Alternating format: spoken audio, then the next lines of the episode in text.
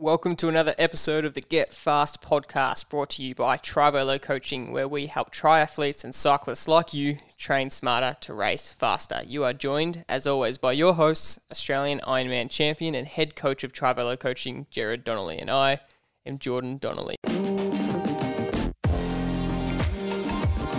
just never have felt defined by um, my ability to perform on the sporting field.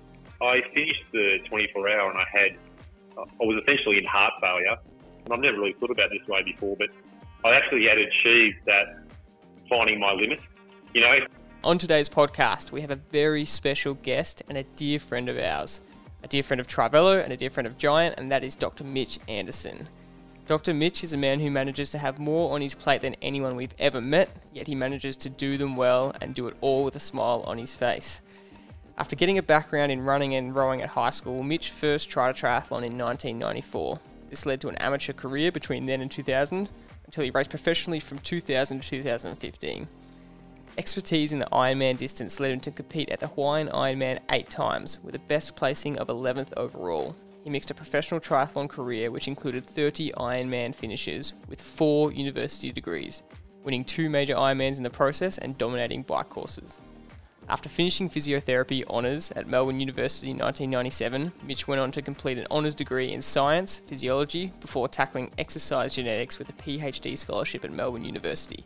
He transferred to medicine at Melbourne Uni and completed his internship at Royal Melbourne Hospital before signing off a graduate career of fourteen years with a diploma in surgical anatomy.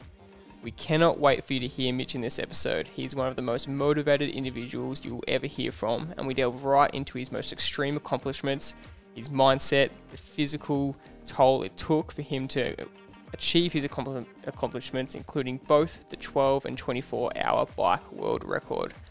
Now, just a reminder, if you want to download our Expert Secrets cheat sheet, that is a cheat sheet of the very best tips and advice the professional athletes and experts on our podcast have said to help you train smarter and race faster, just go to get fast podcast dot com. That's get fast podcast dot com.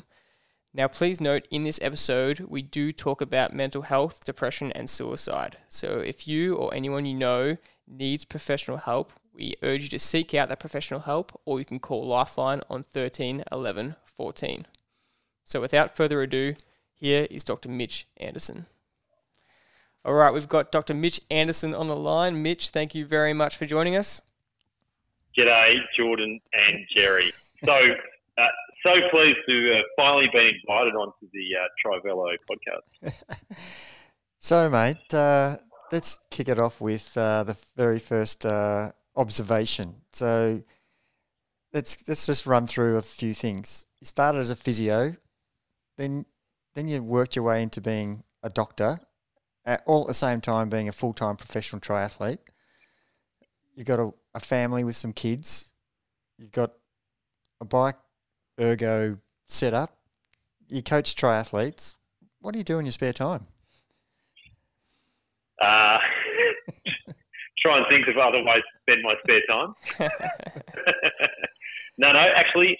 You know, that's a good that's that's a good way to start, because um, I actually have an I'm an avid collector of vinyl, um, mm. uh, as well as an amateur photographer. So I um, when I got married three years ago um, to the lovely uh, Ethnie, uh, and before before we had kids, um, uh, yeah, we, I started collecting um, vinyl records, and oh, I've got a. I've got a, an ever-growing collection, and I think my kids are going to think that they're growing up in the eighties and nineties. It's that sort of, uh, it's that sort of scene over at our house now. It's sort of, um, you know, um, In Excess and Fantastic. Ice House and Australian Crawl. Yeah, Aussie Crawl. Yeah, yeah, yeah, yeah. That's good, man. That's all so my that's, um, era, mate. Good stuff. Oh, well, that's like it's going to be. It's like going to be like Back to the Future. Then it's going to be totally weird. So, Mitch, uh, so that is, and some photography. So yeah, yeah, um, yeah, far away.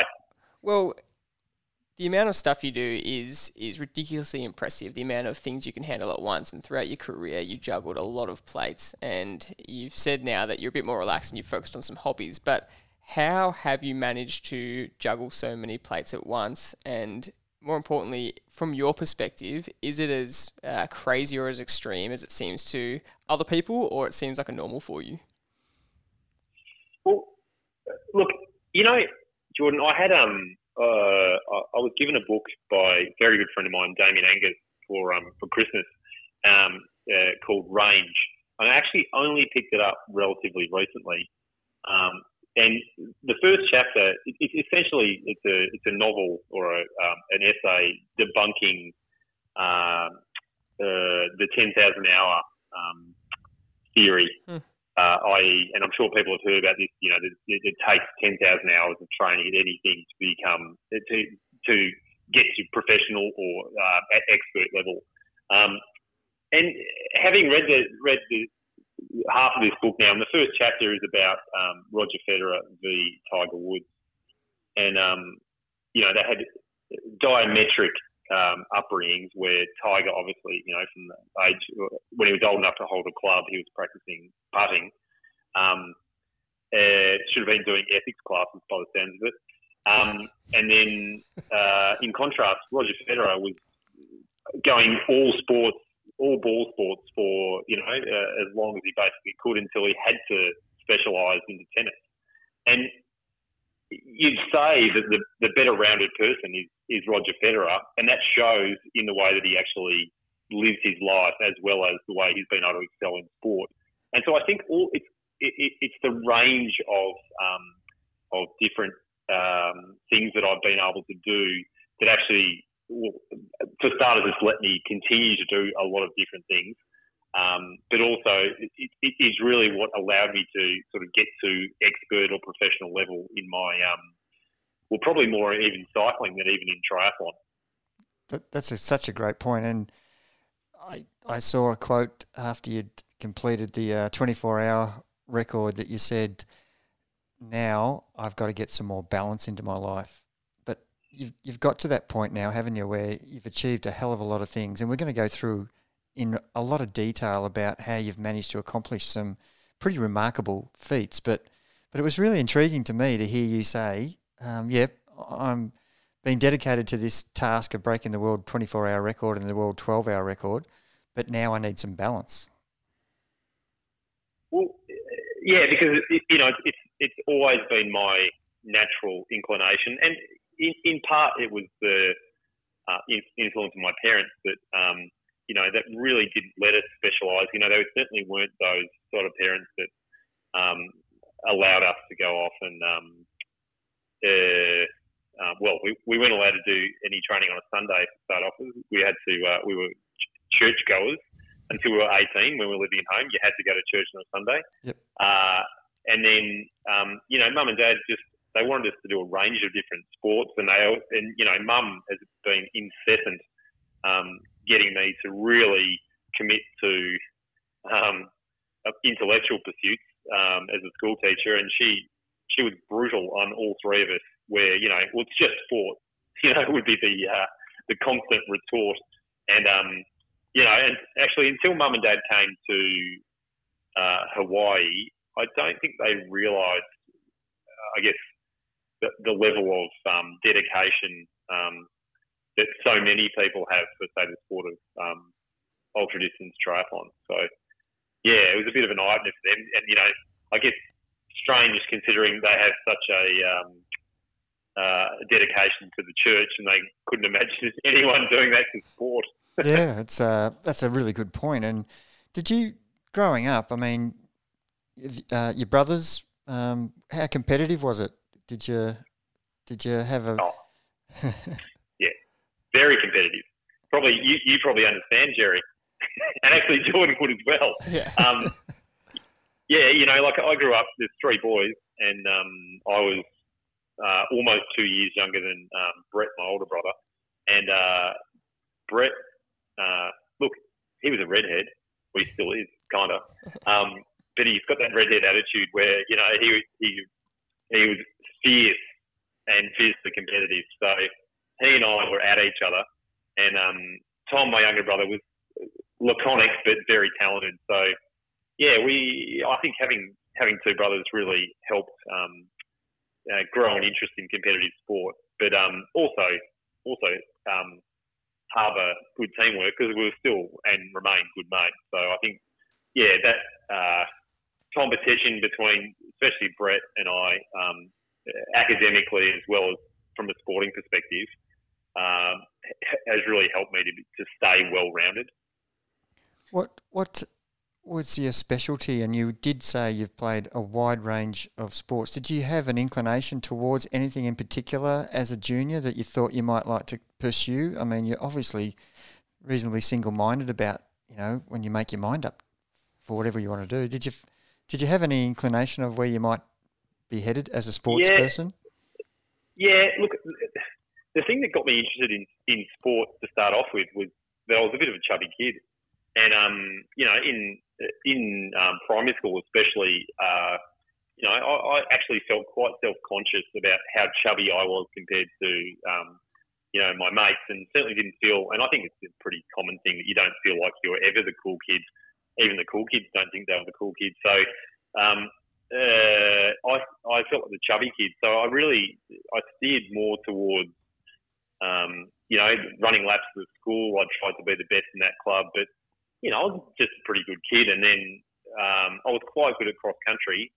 And you know, Brett and I used to run around the river track and do some training for the cross country. And I did uh, I, after I got knocked out for the third time and broke my collarbone, all in the space of about four weeks playing footy in year eleven. I uh, I decided it wasn't for me, and um, you know, then stuck to running and rowing. Um, And I wasn't big enough to make our first eight, but I certainly had the best twenty minute ergo in school. So, um, you know, I I knew that I was good at endurance, and it was just a matter of keeping on searching and looking for a sport that um that I enjoyed and that suited me me best.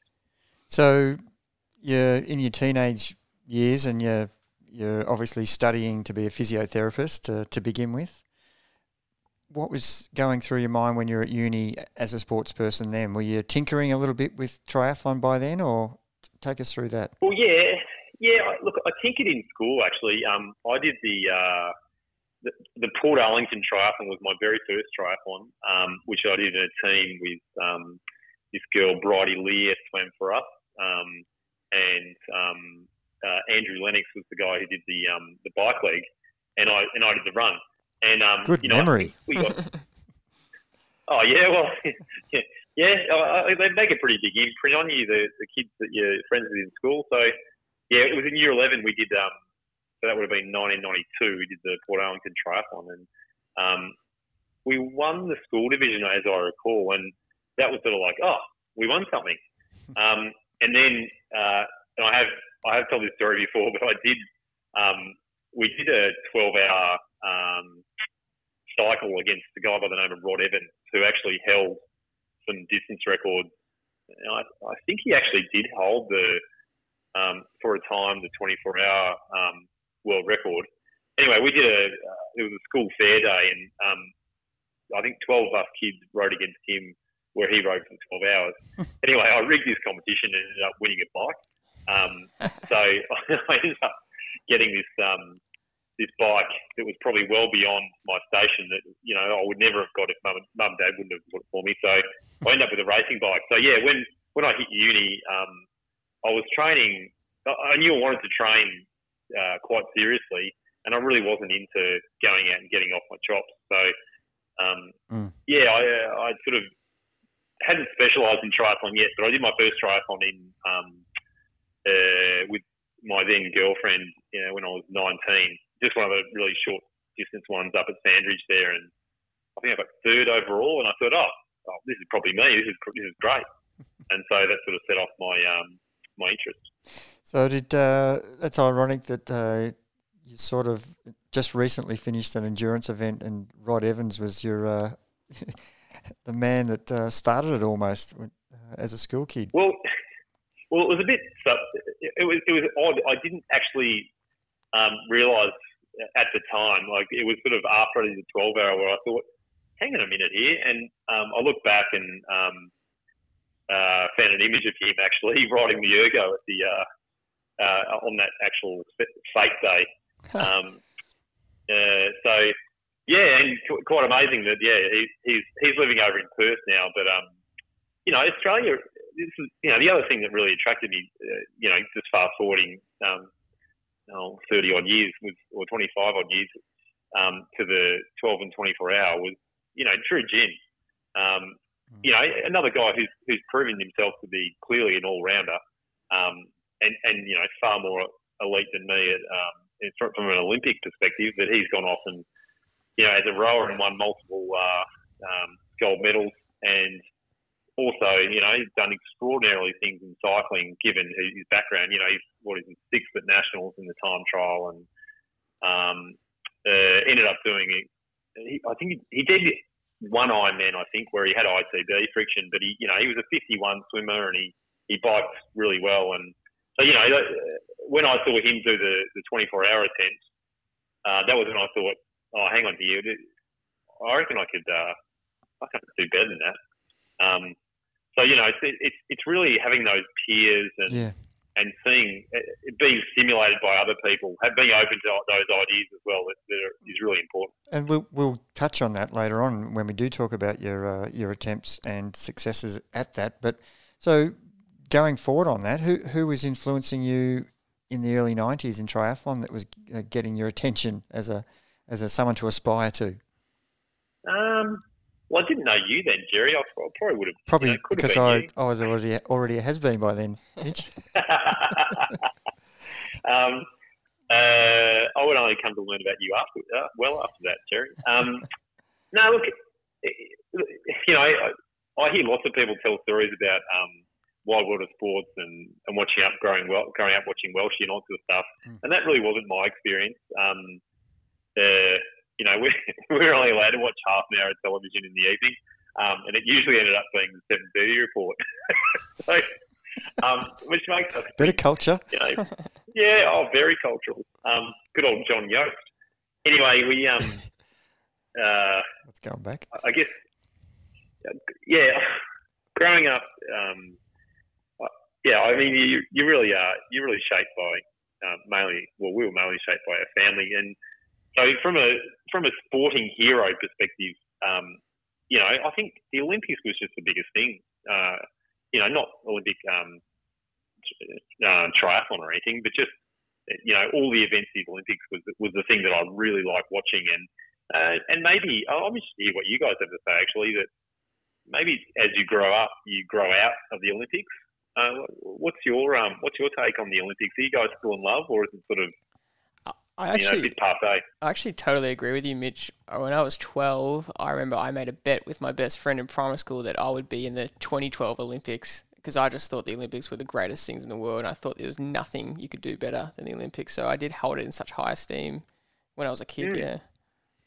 Yeah, I could rattle Are off. You, Jerry? I could rattle off yeah. every Olympic year and the city that it was in from, you know, back in Berlin, and that's how much it meant to me. The Olympics was everything, and Um, had you know, had I got the opportunity, I would have taken it with both hands. But I, I don't know now. It's uh, there's so many world championship sports that that you know they do that individually now, and the Olympics is is mm. taking a different take. So that that makes me kind of wonder, Mitch, that you're pretty intrinsically motivated. You weren't motivated externally by watching a lot of role models or people on T V. So how do you fall into Ironman triathlons, because it's not it's not something that people can just fall into and do as a it's there's not a really common stepping stone from some sprint triathlons to Ironman.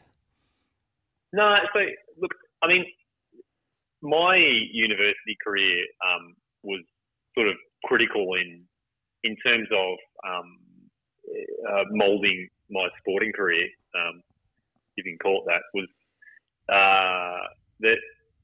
You know, I, I was absolutely um, stringent that my, and you know, in parts it was drummed into me that my university uh, or my sporting life had to match in with my, my university life. So, you know, I, I made a point of really doing, um, going to the university games, and I actually met my, oh, who would be my future in, brother-in-law, um, Dan Quinn, um, through uh, Australian Uni Games.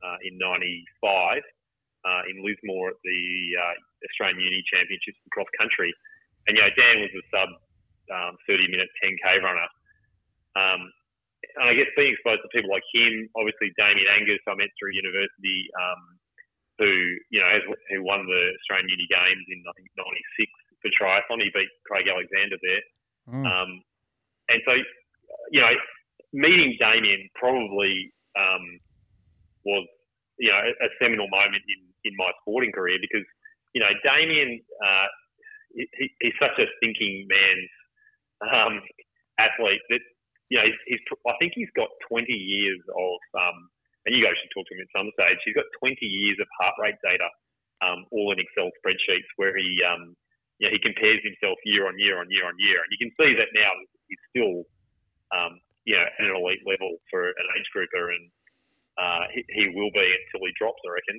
So yeah, he certainly um, set the standard, being, hasn't he? He's uh, well, incredible. Yeah, he really has.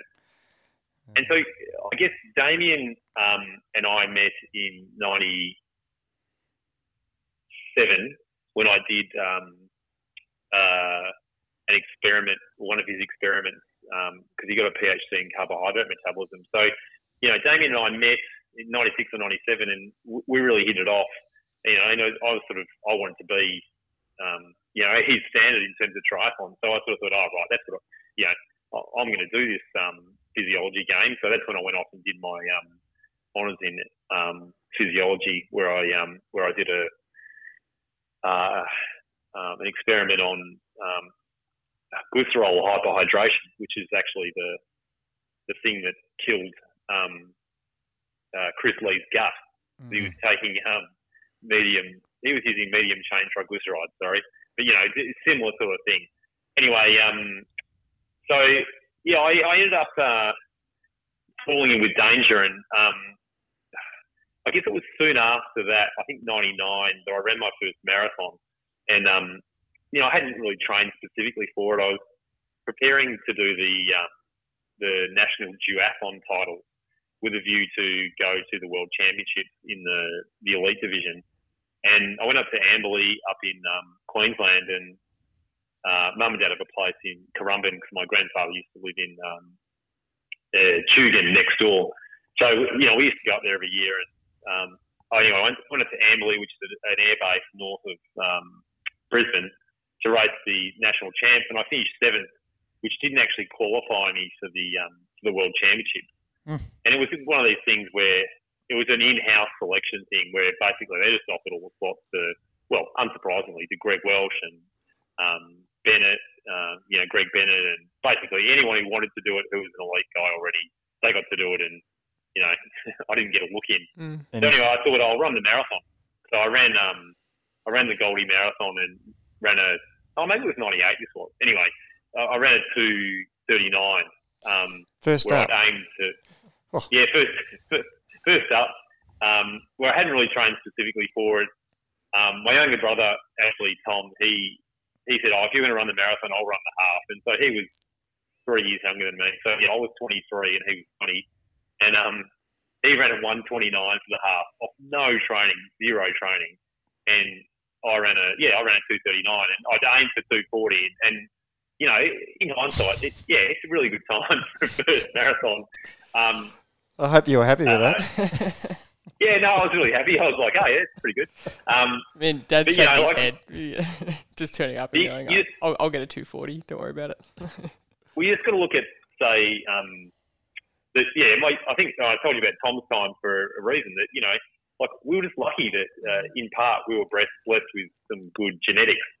That, you know, we we had good motors. You got a and, diesel you know, engine Tom, in there, yep.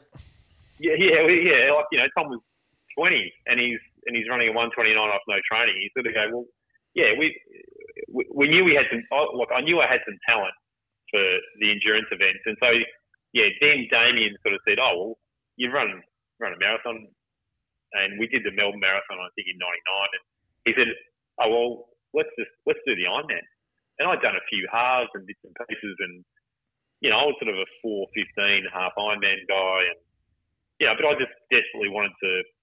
to, you know, be mates with danger and do what danger was doing. So, and which one yeah, did you select? Did. Yeah, Foster. Of course we did. So two thousand? Yeah, no, we went off with, yeah, we were at Foster in two thousand. So, you know, this whole, it was almost twenty years to, well, yeah, two weeks ago, I think, it was twenty years um, since the first Ironman. And Damien, uh, Damien and Tommy Rickard, so there were four guys who really trained together. Um, So it was Damien, Tommy, and um, uh, Rory Walsh was the other guy. And we, you know, we did a heap of training together, and, you know, we were really guided by largely Damien, because um, he and Tom had done the Japan Strongman, and he'd also done the Sato Island um, um, triathlon over in, also over in Japan. And so, you know, he'd had some, he had m- much more experience than me. So, you know, so With, Damien ended up doing. You went on to win that Strongman too, by the way. In uh... oh, eventually, yeah, yes. yeah, yeah. That nine years later. Yep. Um, Damien um, uh, finished in eight forty-seven and tenth place overall in at Foster, in his, you know, first Ironman. Um, Tommy did an eight fifty-five, and uh, uh, I think he won his age group. And then Rory finished; he did nine oh six, and um, won my age group, and then I was second in nine oh seven. So, you know, this, this perfect storm. Here's four, four guys yeah.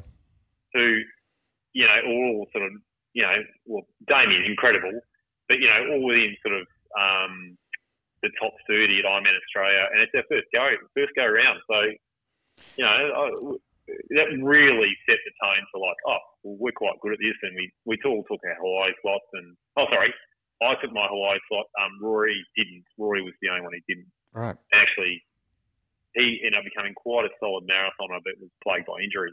And Tommy and Damien have gone on to, you know, in fact, yeah, all three of us. Um, I won my age group in Hawaii in oh two, and Damien ended up winning his age group, I think, thirty, thirty-four at some stage. And Tommy got second in his age group in Hawaii and um, uh, finished twenty-seventh overall one year. So, yeah, you know, like, impressive little stable of of, uh, of triathletes yeah. there, and uh, and look, you went on to what? How many Ironmans did you do? Eight or so? Kona's. Yeah. Oh, eight, eight Hawaii's, yeah. Kona, I mean. Yeah, yeah. So, and thirty uh, total. Thirty Ironman yep. total. And just led to some fatigue. So, looking at, uh, yeah, let's just go into a little bit more detail about, um, you know, your mindset about. What, what races you selected, uh, the successes you had. Um, obviously, we've asked this question to a lot of people who are triathletes, and, you know, is Hawaii the pinnacle for you and something that you aspired to, to do your best in uh, as compared to the other events that, that you were, you know, famously winning? Well, look, I think uh, because my sort of, um, you know, eye to Ironman really only started in ninety-nine, um, and that was obviously the, the year that um, Luke Van Leerd, um, uh, most likely juiced to the eyeball, came out and and and won it in a in a record time. Um, I guess yeah, I, my yeah my my Ironman um, interest really had come well, you know, I guess pro, I guess late, um, and I but I hadn't done that much triathlon, so. Uh, You know, the thing that probably shaped me more than anything in that first year of Ironman was um, was that I did not did not finish in Hawaii. So I went along, and um, you know, Damien and I had actually taken ten weeks off to go up and and train properly for the Ironman. Like, we were going to train like pros, and of course I got sick, um, and then um, my grandfather died, and uh, uh, yeah, just some stress, and I wound up sick at the race. Um, was coughing up blood on the run and ended up pulling out. And it was just, it actually ended up being a, a, such an important experience for me that, well, for starters, I never wanted to D N F ever again. Um, and also, I was motiv- more motivated than ever to succeed the next time I came back to the Big Island. Um, so I went off the next year and raced um, uh, Foster again and won my age group, qualified for Hawaii and didn't go. Um, what, what was the reason of, for not going? Well, I wanted to get more experience at doing some halves, and yep. and basically also I was, you know, I was ascribing to Damien's push and hold year. So, you know, Damien uh, had this attitude that you you should really push yourself on alternate years, and then to make sure that you could sort of achieve academically on the alternate year, you would, you know, push your academic and, and hold a bit on the sports, um, which yeah, I I sort of committed. For a couple of years anyway. Um, and then, you know, having, I think, yeah, I finished twelfth at Foster the year after in oh one. And then, in oh two, I finished, I think, eleventh, and again won my age group and went to Hawaii and then managed to, and you know, I, I was astonished to win my age group in Hawaii, and I think I finished twenty-first overall. And that was the thing. That was the I felt like an imposter up until then. In fact, I I reckon imposter syndrome, probably lots of people feel it, but you know, I felt it acutely um, after not finishing in two thousand, and then um, I sort of felt the veil of it lift in oh two when I won my age group and broke nine hours. A little bit um, of redemption um, from yeah, but then you know, like a few, even a few years later when I well, two two years later when I went and then raced.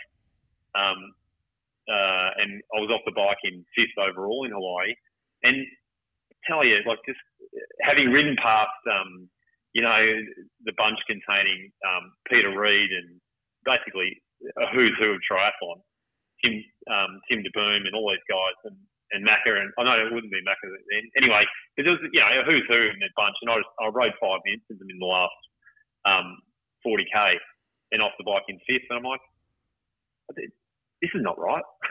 I shouldn't be here.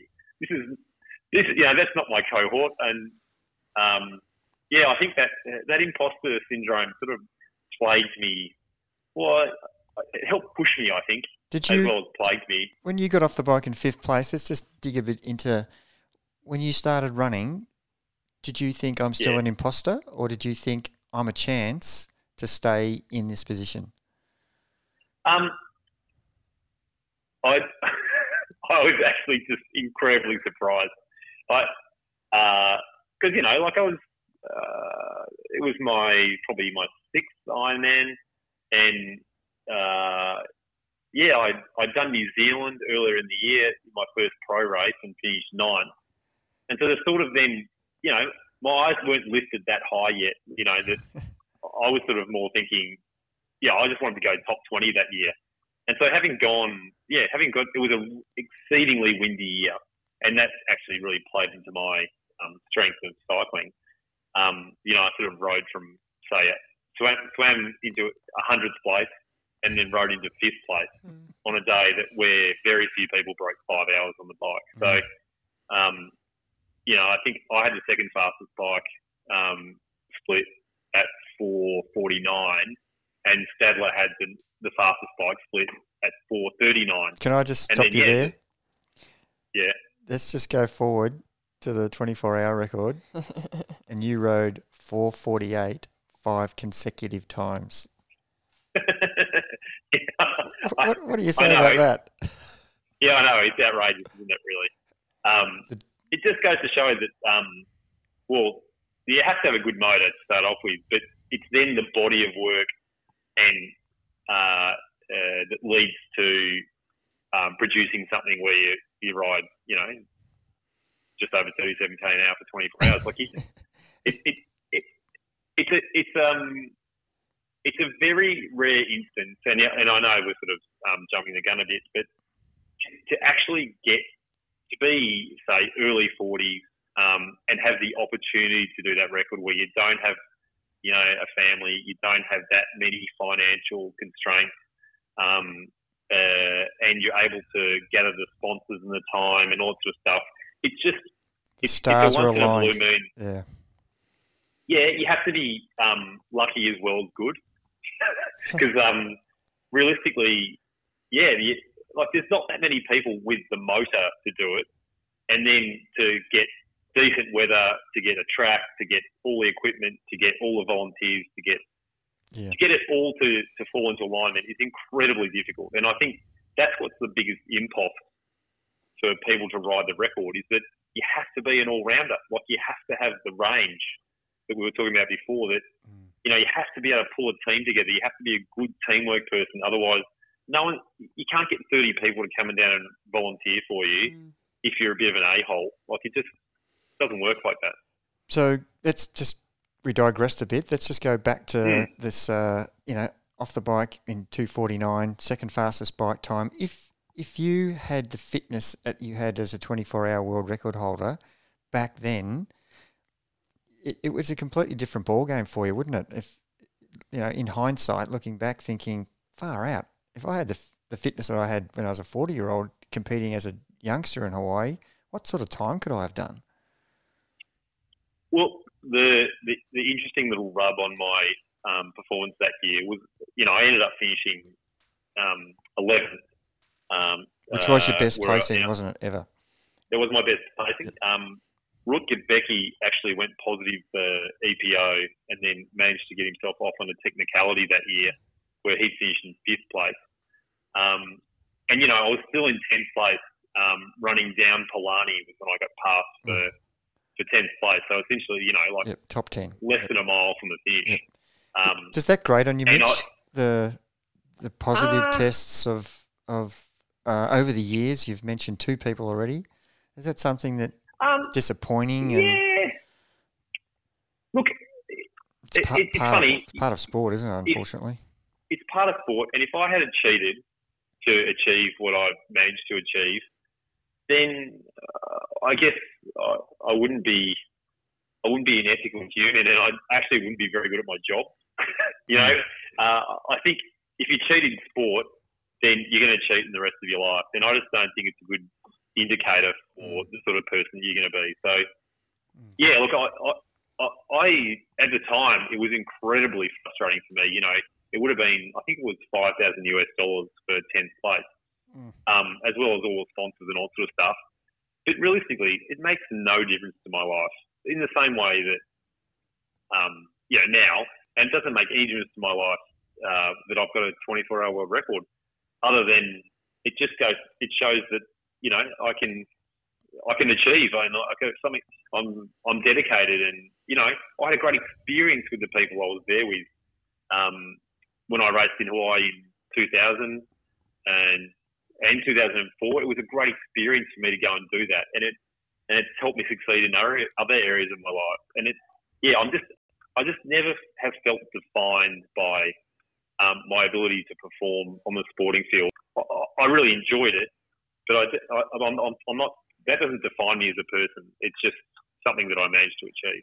Was that true for your whole career? Because it's very hard to complete thirty Ironmans, go to Hawaii eight times.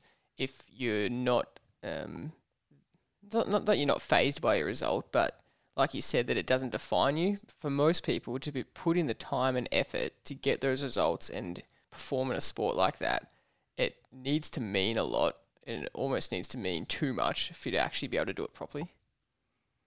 I guess, um, yeah, I, I'm not trying to be dismissive of um, the effort that I put into to doing thirty Ironman, um, you know, it, it was a lifestyle for me that, that that suited my personality. That you know, type A personalities are, are well rewarded in in triathlon, um, in, in endurance sports in general.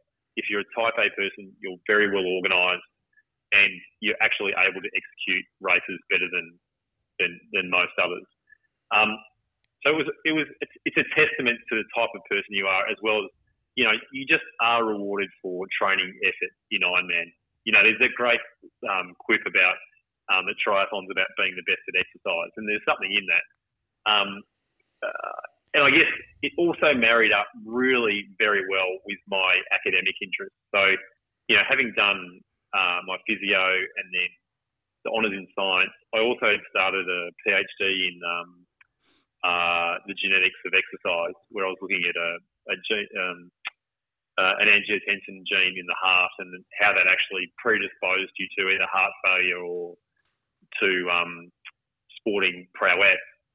And so, you know, my interest lay in um, the in sporting performance, academically as well as yeah. um, on the sporting field. So, you know, I, I was living the dream. Yeah. I, you know, I was getting paid to go and do these races, and yeah. you know, I was talking the other day with. with um, Uh, Luke Bell about, you know, or sorry, it was um, Tim Burkle, where we were getting paid between, you know, five and ten thousand dollars just to turn up to races, which now, you know, the the, the guys get allocated five hundred dollars for flights, accommodation, and um, uh, and food, and you think, oh, we, we were just incredibly well looked after, and it was um, an amazing you know, was period, wasn't it? It was truly yeah. um, this in the from two thousand to, you know.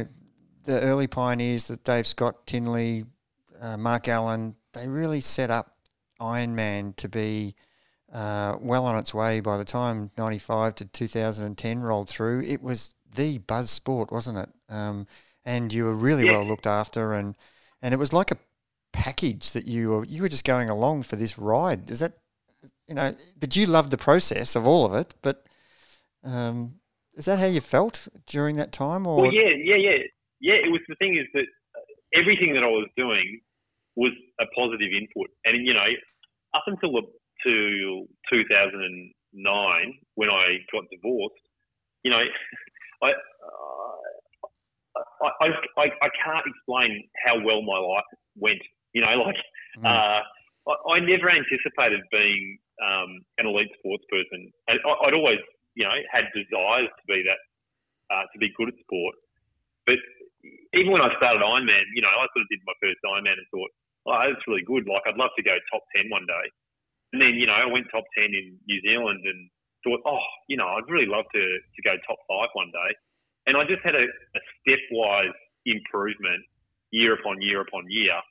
And, and, and I didn't, I didn't have any sort of grand plan to win Hawaii. Mm. And I was sort of, I wasn't so starry eyed that I thought I was well, better than, say, um, you know, Greg Welsh or who, whoever it was. But I just, I sort of just slowly lifted my eyes up. And I actually think that that meant that I was always quite realistic about where triathlon sat in my life. Because it was also feeding into um, helping me understand the human body from a, a sports medicine perspective as well, which was, you know, that was, that was my grand plan, was always to become a sports doctor. So, and that, yeah, that's a great point, isn't it? And and what we talked about earlier with uh, with Danger and the Range book, and and you you're trying to incorporate a balance uh, approach. And uh, for a lot of people, that might sound like a bit of a cop out, where, you know, I want to be I want to be a pro triathlete, and I'm not going to tell anybody that I, my desire is to win. Therefore, if I don't win, um, you know, there's less pressure on me. But you went out and you actually did win. And your first victory was in um, Ironman W A. So tell us about that experience. Yeah, well, I mean, oh five was probably my best year in my best year in sport um, from a triathlon perspective, anyway, or an Ironman perspective. Is that, you know, I got, it was the last year in Foster, and um, uh, I finished third at um, at Foster. Um, never got to win that one like you did, Jerry. Um, well, you're the first and, Australian, mate. That's that does count, doesn't it?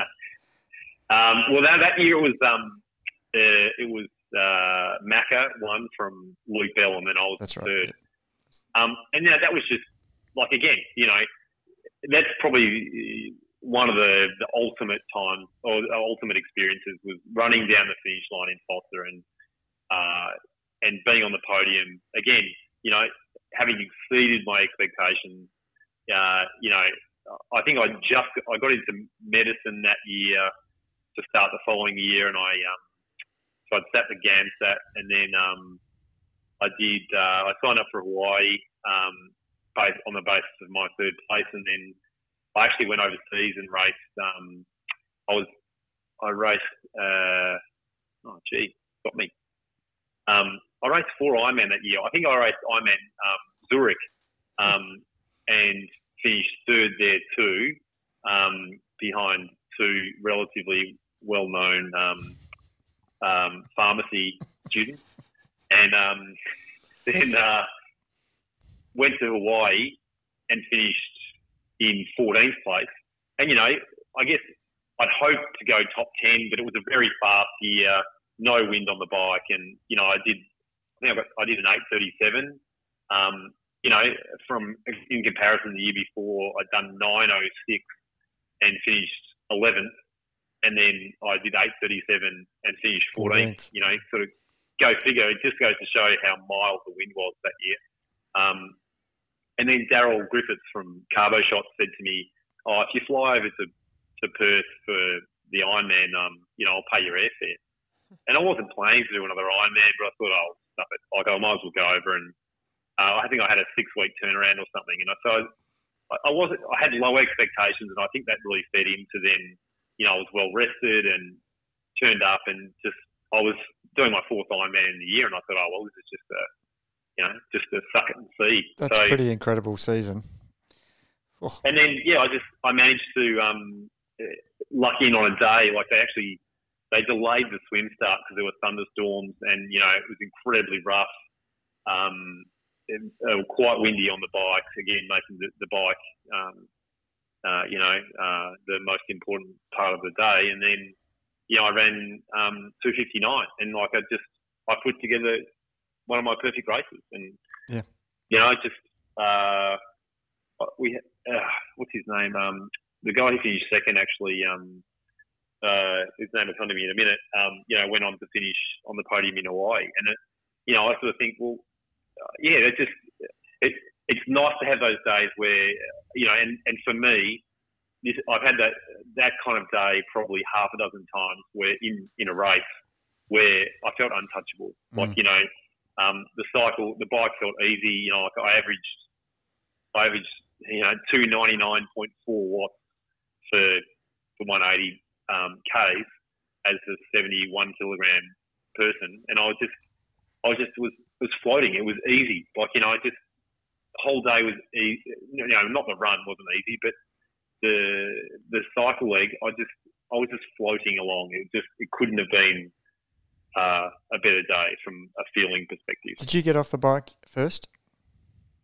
Uh, no, I think, I think, oh, mate, it was, yeah, no, it was that year. So Craig McKenzie, Craig McKenzie, um, Luke McKenzie, um, got off the bike in first, and I got off the bike in second, and, um, you know, I'd lost a huge amount of time to him in the swim because it was a choppy swim.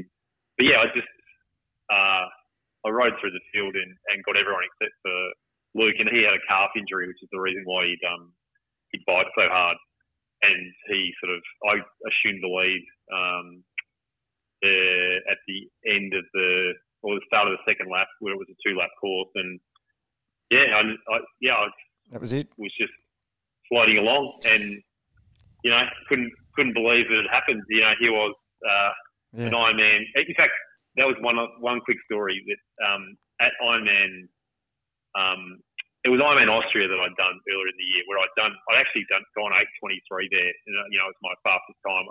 Um, uh, that is fast. At least I think it was. Maybe that was oh four. Anyway, um, Shorto was at the race anyhow, and I said, oh, you know, just, I just don't know when I'm going to win one of these things. And he goes, mate, don't worry about it. You'll win one one day. And you know, literally six months later, here I was, uh, you know, running across as a winner on the finish line, thinking, "Oh, Shorto told me I could do this." That's his home. That's his home race too. He would, he would take any spot probably. Does that does that stack up as, as one of your career highlights? That win, is that one of the best best win you had? You think? Oh, absolutely. I mean, it just look, and that sort of paved the way from, for um, my relationship with um, with Giant Bikes, which you know, again, has been such a massive um, part of my life, not just. Um, from a sponsorship perspective, but also from a friendship perspective. And, you know, um, you know, I never would have met the Donnellys if it wasn't for, uh, for Ruddy. Yes. Um, and, you know, in hindsight, very funnily, you know, I was, I was a Cervelo athlete, and, um, uh, Ruddy didn't really, didn't really think I was much chop at the time. He was sponsoring Luke Bell, and, um, you know, uh, I'd met Ruddy, and, you know, we hadn't really hit, well, he didn't know each other. Anyway, um, when I won Ironman uh, W A, uh, I, uh, the only other company I approached apart from Cervelo was Giant. And, you know, Ruddy had offered me what seemed like a gargantuan um, sum of money to ride bikes for Giant. And then um, uh, I offered Cervelo to have take half the amount with Cervelo to stay with them. Like I said, I'd, I'd take, yeah, half the amount, half the bikes, half the dollars. And in hindsight, I'm so glad they said no, mm. because realistically, my life would have been totally different. Mm. Yeah, an amazing decision, wasn't it? Uh, that was made for you almost. So, um, and you yeah. never look back yeah, since. Yeah. Uh, it's been a, an unbelievable relationship you've had with uh, Giant Australia and and uh, the uh, the Pied Piper himself, Darren Rutherford. uh, yeah, well, look, you know, I'd like to. to to think that I've, I've managed to put back part of what um what I've managed to um, to take out of uh, of Giant. It's been yeah, look, they've been an incredibly good supporter of mine. Um, Uh, and look, I'm not aiming to make this a um, advertorial, but you know, even little opportunities like um, last year, I had the um, the design team from Taiwan come and spend. I, I spent an hour with them talking about um, you know what I'd consider to be important on the new time trial frame, and even just to be in the you know in the discussion about being able to have input into into um, frame designs. That, that's never an opportunity that never would have come my way were it not for you know someone as um, as open minded as, as Ruddy is. And um, yeah, I just I just think yeah, he's such a he's such a good unstructured thinker um, mm. where you know no idea is too silly. And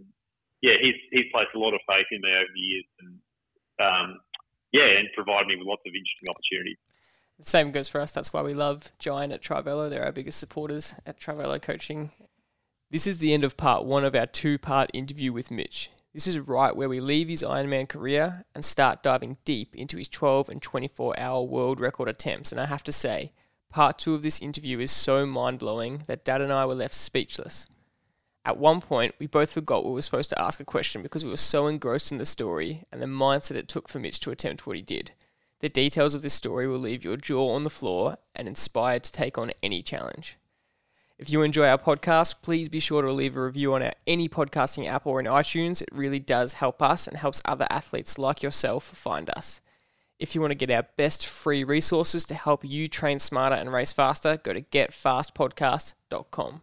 We'll see you in part two.